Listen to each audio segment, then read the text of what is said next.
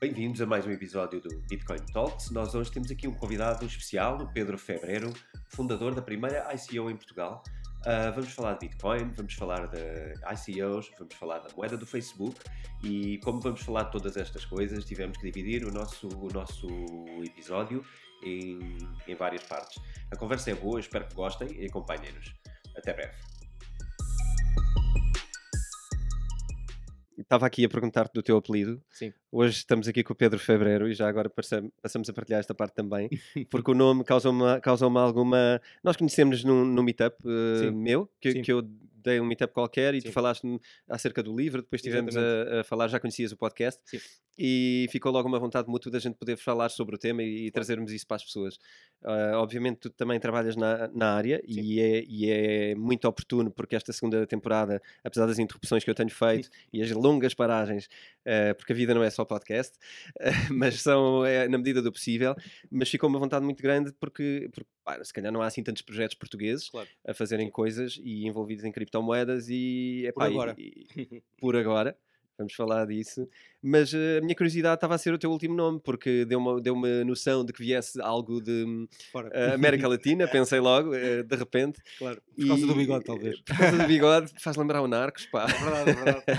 A gente depois põe uma foto para o pessoal, sim. Para o pessoal saber do que é que estamos a falar, que isto é um bocado private joke. Mas olha, fala-me um bocadinho, estavas-me a falar da origem da, da tua família. Vamos Certo. começar por aí. Quem é que é o Pedro? Ora bem, quem é que eu sou? E, Sou- quem, e, e quem é o nome do, do Febreiro? De onde é que vem isto tudo? Certo. Ora, Pedro Febreiro. Ahm, vieram, se não estou em erro, de Mérida. Eh, Sim, Mérida, exatamente em Espanha, no centro, exato. Que é próximo da, da fronteira.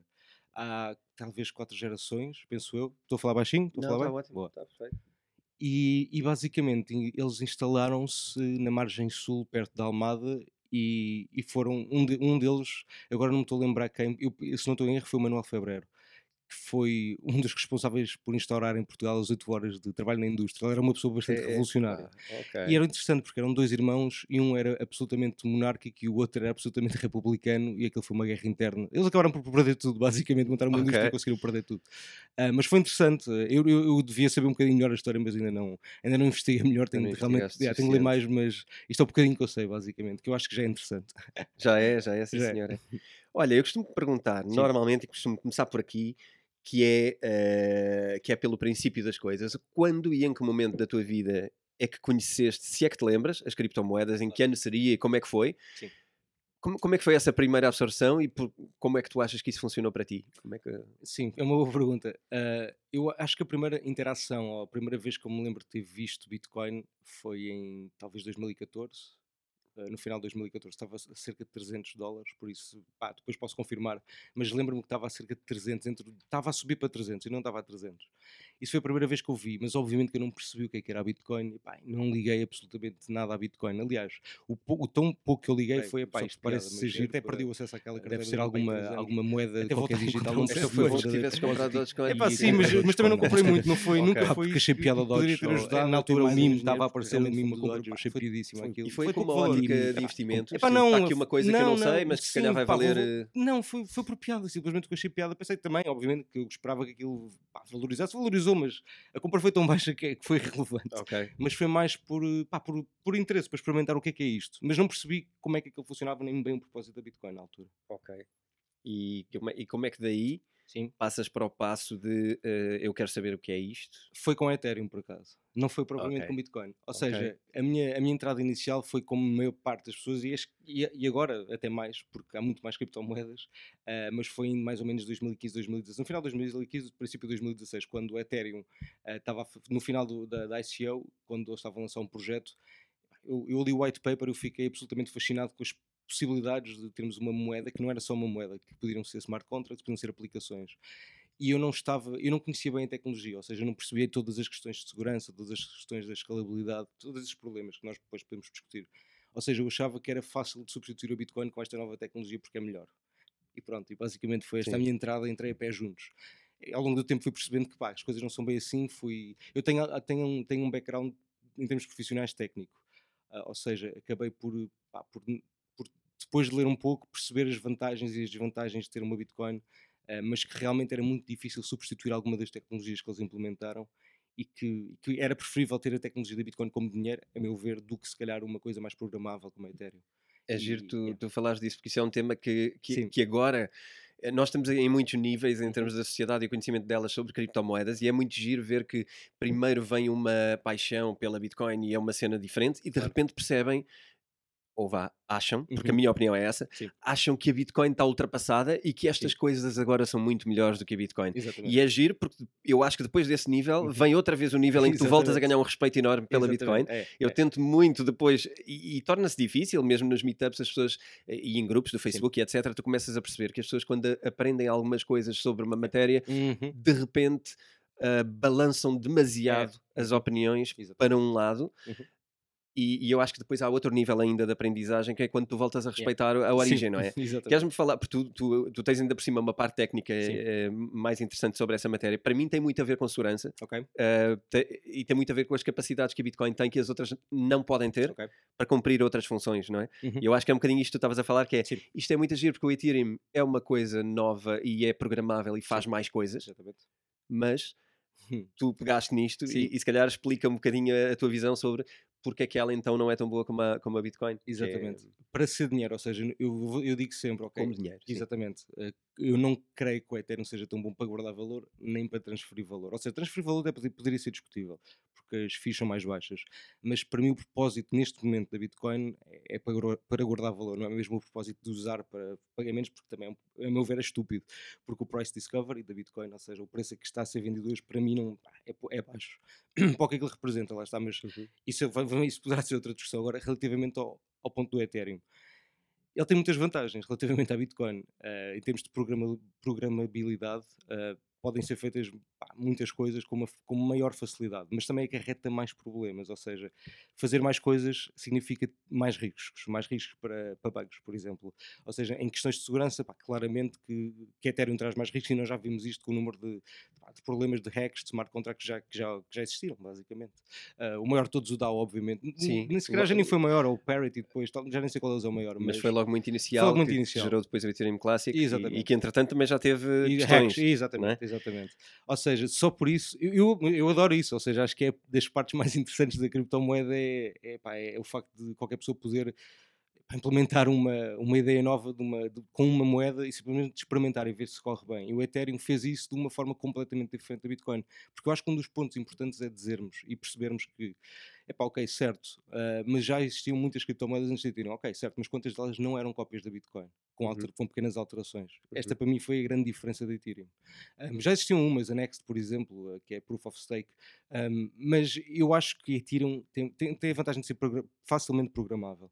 E eu, eu já experimentei usar Solidity, o compilador, para, para, para, para lançar smart contract, para ver como é que funciona. Pá, realmente é muito fácil. É, eu, não, eu não tenho um background para programação propriamente e, pá, e rapidamente consigo perceber como é que se fazia e consigo conseguir perceber o código não é difícil, ou seja, acho que para um programador, epá, é fácil, muito facilmente chegam lá, basicamente. Sim. Mas esta foi a minha experiência. Então estamos aí de acordo, porque eu, eu recentemente também tive, tive uma, uma talk que até dei em Aveiro e houve uma, houve uma conversa. Isto é engraçado porque depois. É, é muito fácil ouvir pessoas a falar sobre criptomoedas que não têm o conhecimento necessário, claro. mas que são chamadas porque são economistas ou porque claro, são claro, algo do género, Sim. e de repente tens, tens questões como, e eu acho que é giro abordar isto também Sim. no podcast, tens questões como um, o Ethereum faz muito mais coisas que a Bitcoin, porque é que o preço é tão diferente? Claro. E aí tu tens de explicar outras coisas que têm a ver com a economia, que tu também estudaste, certo, têm a ver certo. com a economia de Estado, que é, epá, a Bitcoin tem um, tem um limite claro. muito claro do que vai ser emitido e a, raridade traz Sim. valor, não é? Nós falamos sempre disso, eu já falei noutros episódios também. Uhum. A raridade é o que traz valor às coisas, o ouro é caro porque há pouco claro. e tudo o que há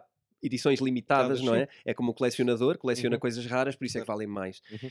O Ethereum nem sequer se sabe, uh, porque não é fixo certo. a taxa de emissão. Ou seja, Sim. à partida tu tens uma, uma possibilidade de, de degradação de valor certo. muito maior do que na Bitcoin, onde Sim. tu sabes que nunca vão ser emitidas mais. E o Ethereum certo. não, aquilo é fixado anualmente, creio eu. Eu acho que aquilo tem um máximo de 100, aquilo tem um cap, acho eu, Sim. de 100, 100, 100 milhões ou 110, à volta dos 100 milhões, mas eu posso estar errado. Eu creio que é um máximo de percentual pode ser, okay. a, a, ser criado. Okay, Ou seja, há uma desinflação, okay, mas essa está protegida. Estou a perceber, podem, sempre, é, podem, sempre, podem sempre sim. mais no fundo. Agora, podem futuramente tomar uma decisão diferente claro. e no caso da Bitcoin, se sim. o fizessem, acabariam com a moeda, não, é? não, não faria sentido. Certo, não faria Porque sentido. essa é a grande regra da, claro. da Bitcoin. E, e, eu acho que aqui o ponto também é é o facto de, bom, a Bitcoin tem um efeito de rede que capaz nenhuma tem, ou seja, neste momento, em termos de porcentagem do, do mercado, cerca de 65% mais ou menos, mas o meu ponto aqui é o efeito de rede da Bitcoin, o número de nodes, o número de pessoas envolvidas, epá, ok, é, é, é, exponencialmente maior do que as outras, porque também começou primeiro. Mas pronto, eu também acho que é pela tecnologia em si, não só por isso, mas porque as pessoas, quando percebem a tecnologia, verdadeiramente a Bitcoin, pá, confiam nela, basicamente. Podemos argumentar se é melhor ou pior, ou se gasta mais energia, menos energia, etc. Mas epá, isso para mim também é uma parte do que dá valor à própria moeda. São Sim. esses custos todos associados à Bitcoin. Relativamente ao Ethereum ou aos outros, basicamente. Sim. Uhum. Portanto, és um. Eh, achas que és um Bitcoin maximalist, apesar de, em termos sei, de dinheiro, em termos de sim, dinheiro, em termos de valor, sim, em termos de valor, eu acho que sim, acho que porque eu tento perceber, opa, qual é a melhor forma neste momento para guardar valor. Ah, ouro é uma boa forma, só que é muito difícil de conseguir ter o ouro pessoalmente. Pá, vou ter de guardar num banco, vou ter de guardar. Não é que tenha mal nenhum, uh, mas é, vai ter de ficar guardado alguns. Pá, a Bitcoin é a única que me permite eu ficar com ela pessoalmente. Pá, isso para mim é uma, há uma diferença muito, muito grande. Porque não há. É muito difícil para, um, para, um, para uma entidade pública, para um Estado, para um governo, para alguém conseguir uh, tirar-me aquilo que é meu, basicamente. Eu sou muito apologista do que é nosso, é nosso. Sim. e essa realidade tem sido bem vista ah, uh, em muitos países, claro. não é? como agora sim. correntemente. Eu uso muitas vezes sim. o caso da Venezuela sim. porque é muito presente claro. e não está fechado. O problema não está fechado e aparece todos os dias. Uhum. Porque de facto é uma forma de tu perceberes que te podem tirar o que é teu claro. e, e que não é e que não é considerado um roubo, parece claro. que é quase Sim. é assim, é uma consequência Sim. normal das economias instáveis e, e, quem percebe de economia, se tu estudaste Sim. também, estamos, estamos a falar sempre a mesma linguagem que é, e acho que é mais fácil para nós perceber estes conceitos, que é a desvalorização do teu dinheiro, é, acaba por ser um, um é um roubo de certa é, maneira. Sim, sim, é? sim, é? um roubo de certa maneira. Para resolver problemas do Estado, sim. Tu, é. tu como cidadão, tens que os pagar claro. e, tens que os pagar numa, numa percentagem que te pode.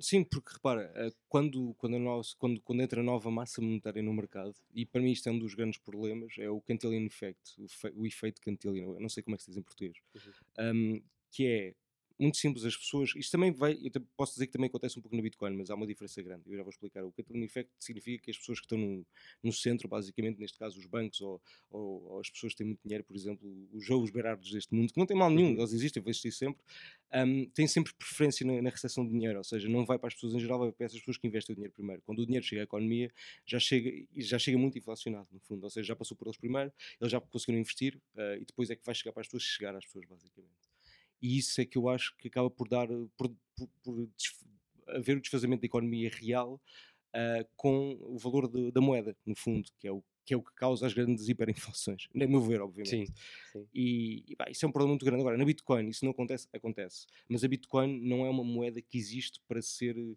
para ser, para, para, ser, para distribuir igualdade entre as pessoas. Não foi para isso eu acho que a Bitcoin foi criada. A Bitcoin, repara, quem entrou primeiro tem sempre a vantagem de ter entrado primeiro, mas a questão é que isto é um domínio público. Qualquer pessoa que perca tempo a ler sobre isto e quer entrar, pode entrar. Ou seja, a diferença é esta, é que não há preferências, porque qualquer pessoa uhum. pode participar, apesar de quem entrou primeiro recebeu mais, pá, é vida, porque também teve o trabalho de perceber o que é isto primeiro e correu um risco muito maior. A network era muito menos segura na altura. Ou seja, pessoas, eu acho que deve haver essa compensação para quem entrou primeiro. E nem estou a falar de mim, atenção, estamos a falar de pessoas que pá, mineravam Bitcoin e ganhavam, tal, quantas é ganhavam no princípio, talvez mil, não sei. Um, era muito rápido, eu lembro-me de me contarem histórias, eu não sou desse tempo sim, em termos eu, de mineração, eu não, não, não sou, isso creio que é 2008, 2009, Exatamente, 2010. É isso, é, é, estamos sim. a falar, de, eu lembro-me de um, de, um, de um comentário de um, de um conhecido meu que dizia, pá, eu ia fazer o pequeno almoço, punha aquilo a minerar, quando voltava tinha centenas, portanto estamos a falar de coisas que se ele guardou até hoje. Sim. Uh, epá, centenas de bitcoins claro. ao valor de hoje, mais ou menos, de, dia de gravação hoje, cerca de 11 mil né? euros. Epá, se ele guardou alguns tem, tem, uma quantia interessante. Sim. Mas eh, sim, mas lá está, eh, sim, eh, tem uns quantos milhões, depende se trocou, ficou. É isso, está, é, eu é diria um que não, porque eu ele disse-me, que... eu comprei um computador com 800 claro. bitcoins. Perfeito. Portanto, Epá, no ano 2000 e troca é incrível, isso é incrível. E ficou todo contente, achou um ótimo negócio. E mas, foi. E foi. E, foi. E, eu acho que isso, eu acho que se eu tivesse, já gastei bitcoin em, em compras que hoje poderíamos dizer, pá, isso é estúpido, isso vale muito mais. Epá, então, não, isso pouco me importa, percebes? Porque se, se, eu acho que aquilo foi bem gasto na altura que foi bem gasto, pá, tranquilo. Obviamente depende, não é? Há pessoas que se vão arrepender sempre, mas pá, isso é a vida, estás a ver? Eu acho que nós não, podemos, não nos podemos arrepender é porque estamos a, a, dar utilidade à rede, estamos a, estamos a ajudar a rede a melhorar, de sim. alguma forma. Estamos a, porque em última instância ela serve para ser usada. Exatamente. É? Ou seja, não... sim, as pessoas compram, já compraram casas com Bitcoin, já compraram carros com Bitcoin, que, como computador, por exemplo, pá, estão a utilizar a rede também para o que ela serve. Acho que isso é ótimo, sinceramente. É é e estão a distribuir valor. Isso também é importante, não é? Esse ponto Sim, porque na verdade tu, tu ganhaste um X e se. Se não vendes a ninguém, está ali, também não ganhaste nada. Claro, então, exatamente. enquanto não materializares claro, a venda, não, claro, não ganhaste nada. É isso mesmo. E, e também, pelo facto de teres ganho só um X e poderes ter ganho muito mais, pá, vai haver alguém a ganhar mais. Isto é como Sim, os é imóveis, é não é? Se nós pensarmos no tempo do, dos nossos pais, um uhum. imóvel uh, aqui uh, custava valores completamente diferentes do que custa hoje. E, portanto, entretanto, foram vendidos, revendidos, etc. E várias pessoas foram ganhando dinheiro. Portanto, é normal e parece-me fácil de perceber. Eu sempre estas analogias Sim. e gosto de fazer, porque quem está mais fora precisa sempre de um bem claro, real claro, para perceber. Normal, normal. Então estou sempre a fazer analogias com aquilo que é, que é, a, nossa, que é a nossa vida real. Portanto, partindo do princípio Sim. que tu nessa altura conheceste o Ethereum e começaste a interessar pela programação e pela funcionalidade do Ethereum. Certo e que depois descobriste a Bitcoin um, mais a fundo como mais como e entendeste-a e eu acho que bem como, como uma moeda de reserva de valor Exatamente. e até de utilização como moeda uhum. porque, porque consegue sê-lo embora embora esteja é mais com caro. desafios sim, sim. é o que é é o sim. preço que nós pagamos pela descentralização não tem mal nenhum Sim, embora eu, eu costumo sempre dizer, não sei se concordas, sim. que eh, as implementações em cima da Bitcoin claro. podem permitir que ela seja trocada tão facilmente como as sim, outras. Sim, se calhar vamos ter é patamares de segurança claro. Uh, é suposto, não é? Onde, epá, onde compras um, um, café não precisas da mesma segurança se compras uma casa, não é? Coisas do género. Sim, lá está, se eu for comprar uma casa, eu provavelmente vou transferir Bitcoin diretamente para uma carteira. Não vou utilizar uma Lightning Network, nem pá, poderia, mas não faz sentido. Nem, nem, dá, para, nem dá para utilizar nesses valores. Digo tu vais querer uh, outro tipo de certificações, Exatamente. dependendo do tipo de serviço que, estás a, que claro. estás a, pedir à rede. É? Exatamente. É? Sim, e até vais esperar, se calhar, por uh, um certo número de confirmações superior, se calhar 100, por exemplo, digo eu, não é? Diria eu, eu se calhar se comprasse uma casa não esperaria por mais 10 confirmações.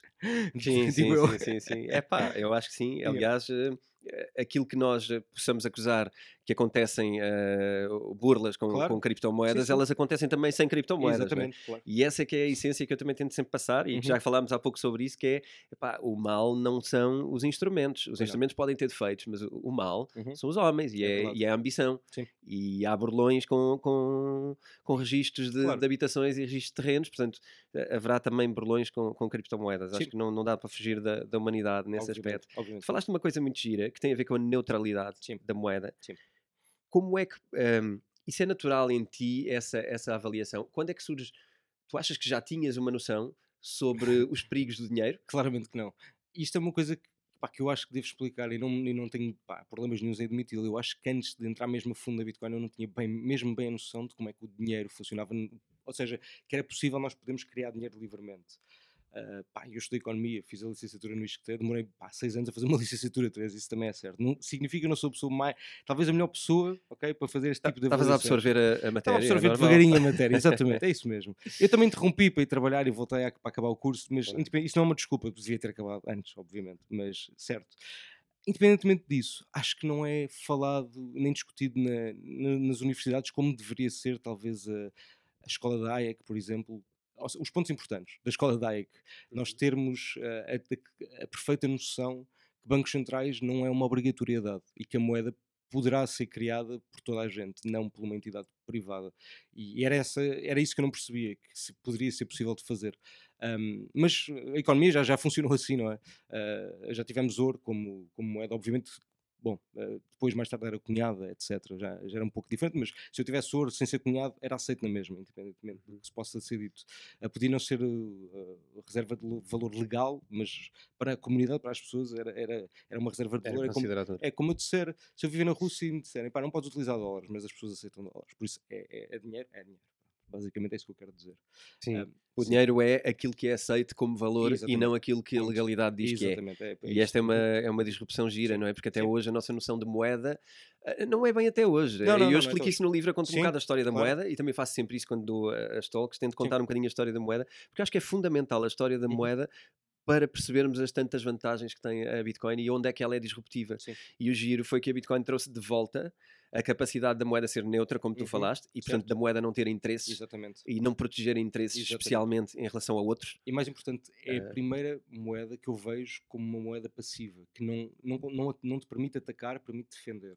O que eu quero dizer com isto é, já, a Bitcoin é uma, uma rede probabilística, certo? Podem atacá-la, mas é muito difícil uh, mandá-la abaixo pelos custos que tem. Os custos uhum. já têm que parar atrás da história. Uh, ou seja, ela não te permite uh, tu atacares nenhuma rede pá, de algum modo não tem um exército por trás, não. Aquilo que vale, aquilo que te permite é tu passivamente garantir segurança do teu dinheiro. Porque sustém ataques, defende-se dos ataques, é a única coisa Uhum. que faz é essa. Uhum. É como E- se fosse um cofre, é não é? fosse um Basicamente é um, Que é está um grande cofre de segurança, não é? eh, Cada ataque pá, que não está em lado nenhum e Exato, que tu não exato. consegues atacá-lo aqui ou ali, não é? Sim, sim. E, e desliga-se aqui, liga-se ali, aqui, e isto é, isto é fantástico. É. Tu, antes de teres internet Sim. não podias ter uma coisa não, destas, não é? não. Ahm, Bom, poderias, havia. eu vi, eu publiquei há esta Sim. semana passada uma notícia que eu achei absolutamente fascinante, que me, pá, que, me pá, que eu fiquei, pá, fiquei de boca, boquiaberto, literalmente. Pá, que foi em 1921, eh, saiu uma notícia que dizia que, que o Henry Ford, eh, o Ford dos Uhum. carros, eh, com, alinhado ao Thomas Edison, estava a desenvolver um projeto em que queria ligar a produção de energia à criação de dinheiro. Isto foi em 1921. Isto é Bitcoin em 1921, pá, incrível. Ok. Pá, isto, isto, isto era um projeto que eles estavam a fazer, que eles queriam fazer, que foi bloqueado pelo Estado. Pois, não admira. E a frase mais célebre de Henry- Ford é, é- uma das mais célebres dele foi exatamente isso que ele disse que eh, se as pessoas, se, as- se o povo da nação soubesse como é que como é que o, eh, o dinheiro e, e os bancos funcionariam, haveria uma revolução amanhã. Por Uhum. causa disso mesmo, porque ele era absolutamente contra este ponto de o dinheiro ser criado por uma entidade central. Ele acreditava que, co- co- através da energia, através de uma ligação à energia, qualquer pessoa podia participar na criação de dinheiro. Uhum. E tinha razão. Conseguimos razão. provar isso. Sim. De facto, Sim. isto é a Quase 100 anos criação. Eu pensava que tu ias falar de outra coisa também engraçada, eh, que era.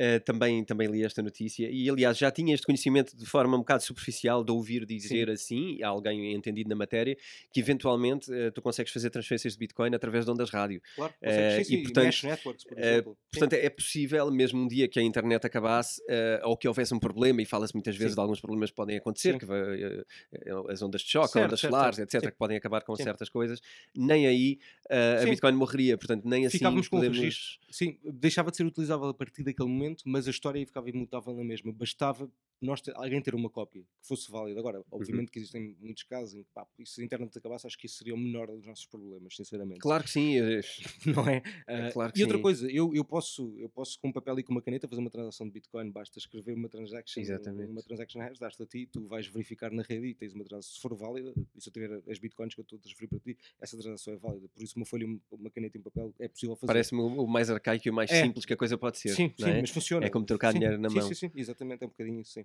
Porreiro. Tens de confiar na Giro. pessoa, mas pronto, ok, se for uma pessoa de confiança, por que não? Boa.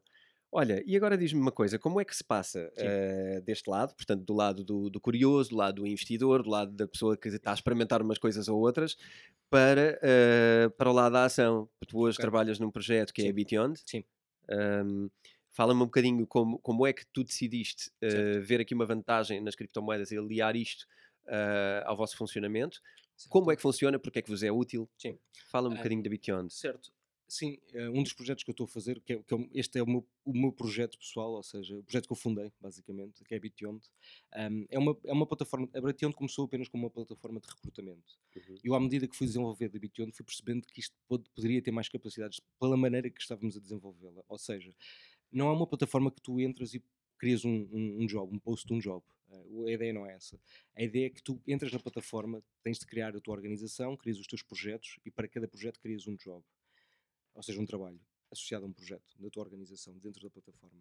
Uh, o que a plataforma faz é dos, da lista de candidatos, as pessoas estão registadas, ela encontra-te as melhores pelos skills que a pessoa tem, pela experiência com cada skill, uh, pelas preferências da própria pessoa, etc. Ou seja, é como se fosse uma espécie de um LinkedIn a fazer o matching diretamente, sem tu teres de procurar. Um, tu tens as tuas preferências e aquilo está sempre a trabalhar para as tuas preferências e para os teus skills, para o, tu, para o teu conhecimento. Isto começou, obviamente, ligado à área técnica, tec tecnologia, porque faz sentido, é muito mais. É, é uma área que eu conheço muito melhor, basicamente pela minha experiência, e, e foi uma área que eu percebi uh, que realmente poderia fazer sentido, porque há muita procura de pessoas, mas é difícil encontrá-las de uma forma rápida eu acho. E então uh, foi um bocadinho com esse intuito, que era para, para os candidatos não estarem a receber spam, não estarem a receber sempre propostas de trabalho que não têm a ver com o perfil deles, uh, e para as empresas também conseguirem dar resposta mais rápida aos clientes delas com pessoas que têm, têm novos perfis, basicamente, através deste mecanismo de matching. Isto foi o princípio. À medida que o, que o projeto foi se desenvolvendo, eu percebi que um, havia uma vantagem clara, que era pela maneira como a plataforma estava montada, eu podia facilmente dar a oportunidade às empresas de criarem uh, private jobs, ou seja, trabalhos que são fechados apenas para o grupo organizacional deles. Se virmos como é que uma, uma, uma empresa corporativa funciona, funciona em, em, várias regiões. Obviamente que, era, que é interessante ter na mesma plataforma a possibilidade de recrutar ou então gerir os próprios empregados, o próprio talento internamente. Interno. Exatamente. Um, ou seja, os projetos são sempre privados à empresa e os trabalhos também podem ter essa mecânica de serem privados à empresa. Um, e foi isso que nós adicionamos. Tem a ver com, basicamente com a gestão de carreira, exatamente, não é? Internamente. Carreira, exatamente. E tudo feito no mesmo sítio. Como é que o token integra nesta, nesta plataforma? É fácil. Nós percebemos que, epá, eu tenho, se, nós percebemos que existem muitas propriedades desta plataforma que nós poderemos não estar a ver como é que podem ser adicionadas e funcionar melhor. Vou dar outro exemplo. Adicionámos recentemente um módulo de entrevistas, ou seja, tu consegues fazer também o processo de entrevista dentro da plataforma, que não tens de sair, que acaba por ser uma vantagem, porque consegues ter um registro de todas as entrevistas, criar notas sobre essas entrevistas, etc. Mas isso foi uma ideia que nos foi passada até por uma empresa, não foi por nós. Ou seja, nós percebemos, epá, ok, nós, nós, se nós centralizamos a, ou seja, a, a, governança da plataforma, as pessoas podem votar, podem tomar decisões e criar sobre a plataforma. E é esse o objetivo dos tokens. Tanto que 80% dos tokens são reservados para os utilizadores. Eles são os stakeholders da plataforma, não somos nós.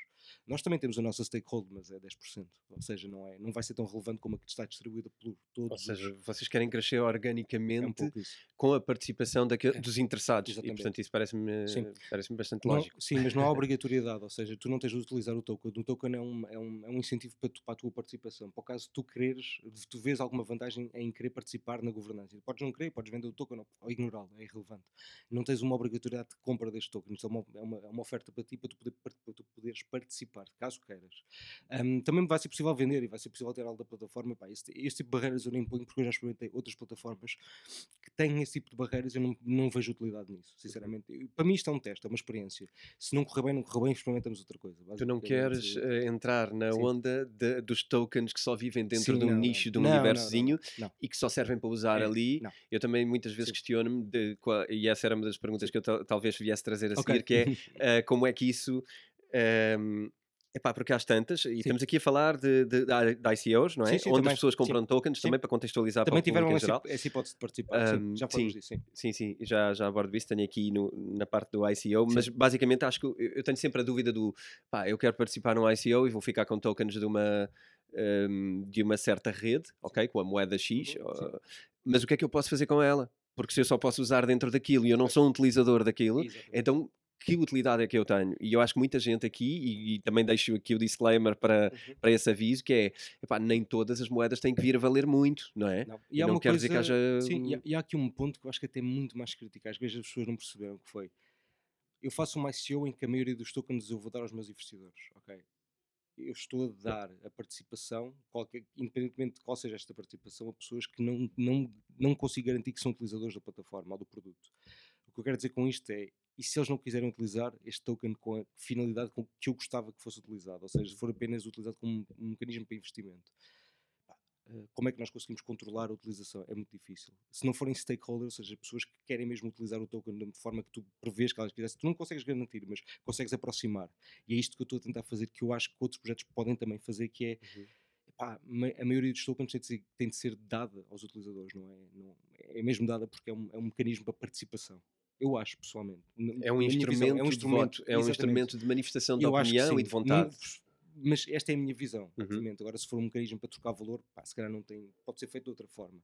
Agora, se for um mecanismo para incentivo para a participação de alguma forma, pá, eu acho que sim, acho que eles têm de receber de alguma forma, tipo Steemit, por exemplo. Uhum. Bem, Steemit, bom, mais ou menos, se calhar não foi o melhor exemplo do mundo, mas uh, um, algum projeto em que tu recebas tokens por participar, tipo o BET, por exemplo, acho, acho, que podes, o Basic Attention Token, quem, é, quem, quem produz vídeos também recebe e pode utilizá-los. Bom, isso, é um bom exemplo, por exemplo. Sim, sim, sim. Uh, e acho que se tu não tens de comprar e podes recebê-los e usá-los, é pá, sim, acho que é uma boa, é uma boa mecânica, garantida, especialmente se a maioria dos tokens estiverem reservados para quem utiliza, porque senão os investidores ficam com o token, podem não utilizar e depois tens aqui um, um embrulho. Sim, não tens uma coisa que não, não que não age, não se movimenta e portanto não é útil. Não é útil. Exato. É um Era esse o meu medo, basicamente. E por isso, eu, eu, a maior crítica que fizeram é pá, ok, mas uh, vai pouquíssimo tokens para os, para os investidores, não estás a levantar muito na tua ICO. E eu sempre disse isso: pá, o objetivo não é levantar muito, o objetivo é criar uma, uma experiência nova que não foi feita ainda dentro das fronteiras, foi feita por empresas portuguesas, além registadas noutros sítios, apesar de serem pessoas que trabalham em Portugal.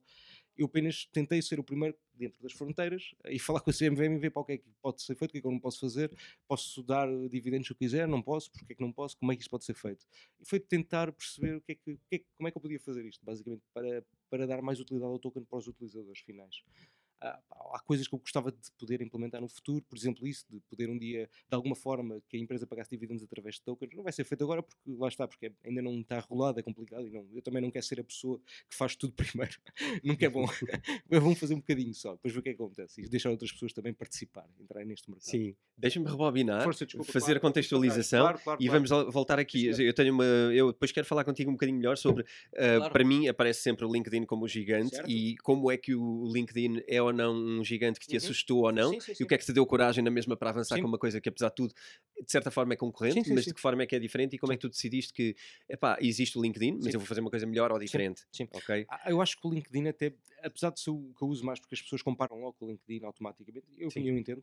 Um, o LinkedIn é Vocês próprios também comparam, eu, eu, eu é fiz questão de, é, de é investigar um bocadinho e ver. Nós comparamos tu tens alguma comparação também, não é? Interna. Eu acho que isso ajuda a perceber o que é que vocês fazem, de facto. Eu acho que nem escondo isso por um motivo, porque é, é, mais, é a forma talvez mais fácil, apesar de não ser a melhor comparação, ok? Sim. Um, é como dizer, pá, a Bitcoin é, é, é, dinheiro eletrónico. Bom, se calhar é melhor dizermos que neste momento que é ouro eletrónico, talvez. Mas pronto. Okay. Mas também pode ser utilizado daquela forma. O que eu quero dizer com isto é, o LinkedIn talvez não seja a melhor comparação porque é uma rede social e nós não, na, na nossa essência não somos uma rede social, mas como tem uma, uma mecânica de encontrar trabalho e tem uma, tem uma parte também de matching, ou seja, também queres procurar ter esse matching, que eles não fazem na forma perfeita, eu, a meu ver, porque não standardizaram muitas das skills que as pessoas querem pôr lá. Sim que é o que é. Há demasiada liberdade Exato, e não consegues catalogar pessoas. Catalogar é? pessoas e vocês fizeram mais fechado em exatamente, termos de skills exatamente. para que tu possas fazer um search para um exatamente. skill e vais automaticamente é, ter as pessoas que têm é, o skill. É esse ponto, é Portanto, é ponto. muito mais uma coisa de skill para uhum, skill é. e de uhum. procuras de é, skills uhum. imediatas do que propriamente uma coisa onde tu partilhas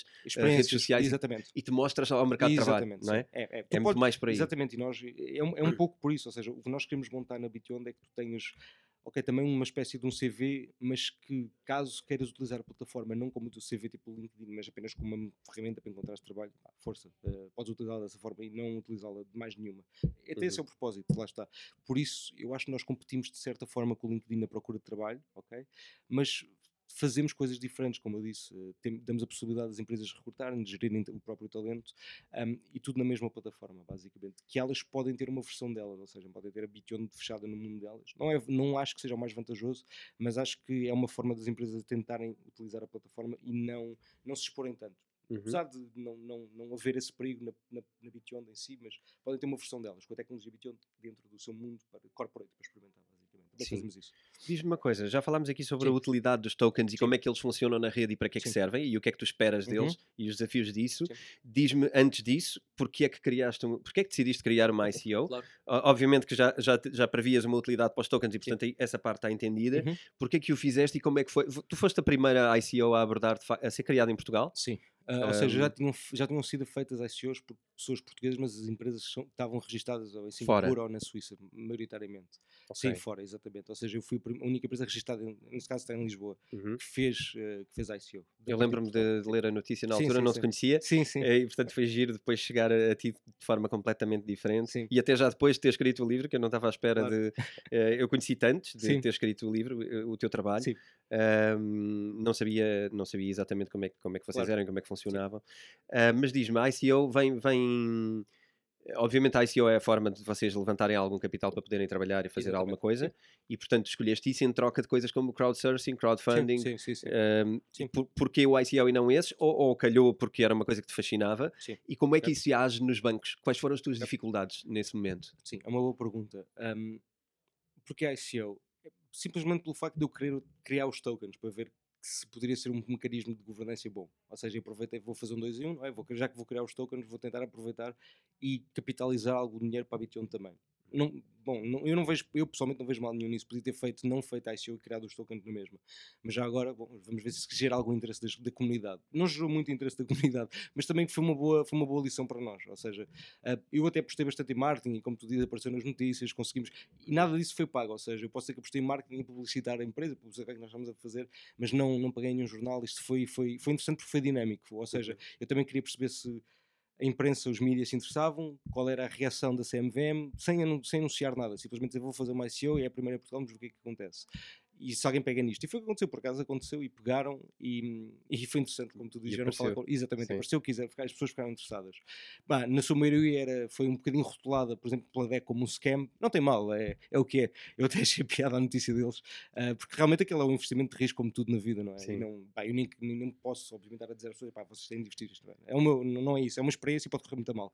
Basicamente Sim. era sempre isto que eu dizia, pá, isto estava lá, os avisos todos, isto é, é uma experiência, isto é uma rede de testes, etc, etc, etc. Sim. Mas pronto, por isso é que nós também tentámos nem levantar muito, tentámos num, o nosso max cap, ou seja, o máximo que estávamos a tentar levantar era 400 etéreos, ou seja, não é. Sim, Mesmo sim, não era um máximo valor mercado, muito era, grande. Eram, o quê? Quanto é que eram? 40 mil, talvez? 50 mil euros? Pá. Não era muito dinheiro, basicamente. Uhum. Levantámos uh, 7 ou 8 mil. Pá é, é um valor bastante irrelevante, é uhum. isso que eu quero dizer. Um, ok, sim. não foi por aí que veio a não, vossa não, sustentação não, minimamente. Não, não, claro foi uma forma só sim, de. Sim, sim, de experiência. Foi literalmente sim. uma experiência. Ou seja, uhum.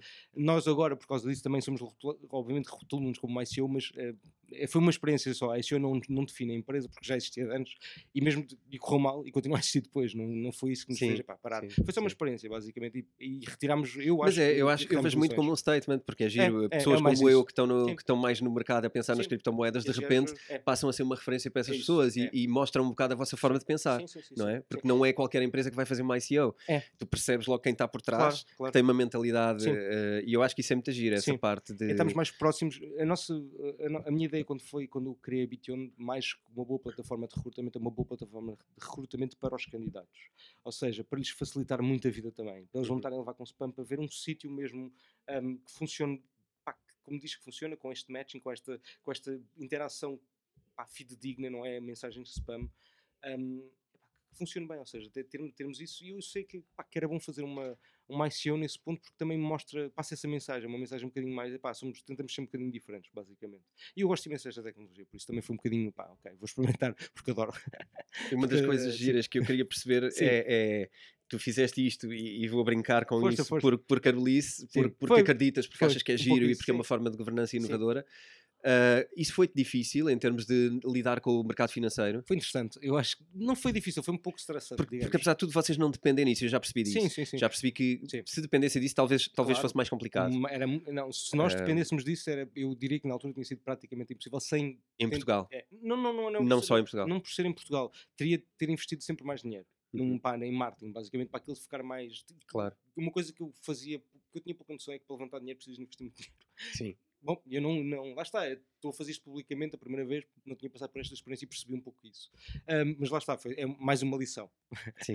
mas eu penso. Espera, agora perdi um bocadinho. É, tinha a ver com as dificuldades as que poderias ter tido, okay, com a parte desculpa, financeira, Exatamente. bancos, etc. Exatamente. Pá, com bancos não tive problema nenhum cá, porque lá está, não, não levantei muito e não, epá, não. O que apareceu nas notícias não foi não sei, os bancos não, não, não, foram muito atrás. Basicamente, as pessoas que foram atrás foram mais pessoas da mídia e o CMVM, que foi bom, que foi bom porque deu uma, abriu uma porta para ir falar com os reguladores em Portugal e para perceber qual é que é a abordagem deles relativamente a criptomoedas.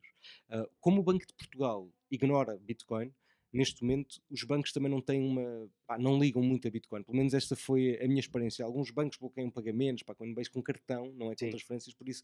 Mas isso é mundialmente e tem mais a ver com a Visa, com a Mastercard, do que propriamente com os bancos uhum. em Portugal.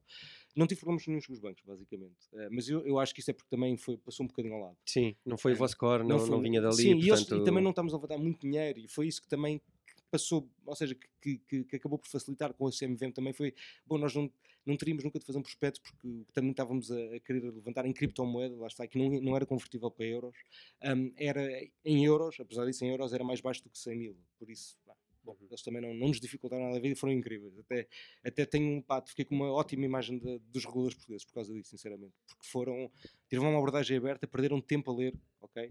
Uh, white, os vários white papers que nós fomos atualizando um, e perderam tempo a reunir-se comigo, a fazer-me perguntas, a perceber como é que o projeto funcionava e qual é que era o valor mesmo daquela moeda. Perceberam que é pá, ok, mas isto não tem grande valor para investir. E eu disse, pois não. o ponto é mesmo esse, epá, é suposto eu fazer muito dinheiro com isto, é tipo, não, não recebo dividendos, então o que é que eu faço com isto? É, podes participar, é um bocado isto, sim. não tens... Yeah. És sócio. É sócio, yeah. és, sim, exatamente, uma espécie de é sócio da participação, exatamente.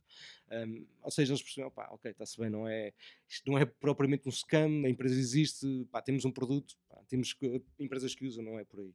Ou seja, não foram, foram incríveis. Eu, eu, gostei, eu gostei imenso de me reunir com eles e reuni-me várias vezes. Foi estressante porque tive de fazer muitas alterações de última hora que lá está, por exemplo, não pagar dividendos. Eu, eu pensei, por exemplo, porque é que eu não converto uma parte dos lucros, quando eu tiver lucros, em Sim. tokens e pago, por exemplo, como dividendos, mas pronto, mas isso já ia gerar. É, é todo uma outra é, enquadramento legal. Outra, exatamente, exatamente. Pois. É todo um outro enquadramento legal que eu preferi não fazer agora.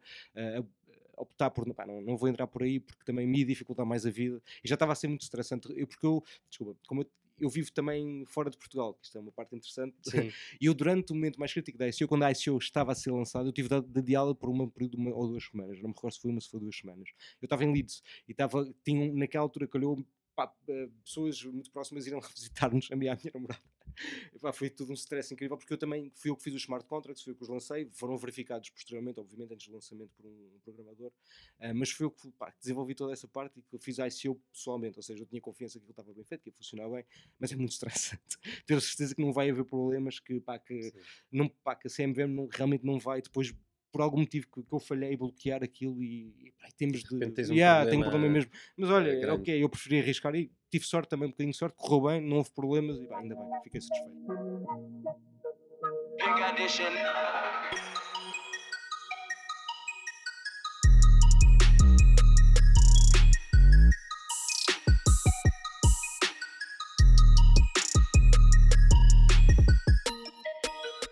Para a semana não percas a continuação desta conversa no Bitcoin Talks. Contamos contigo. Até para a semana.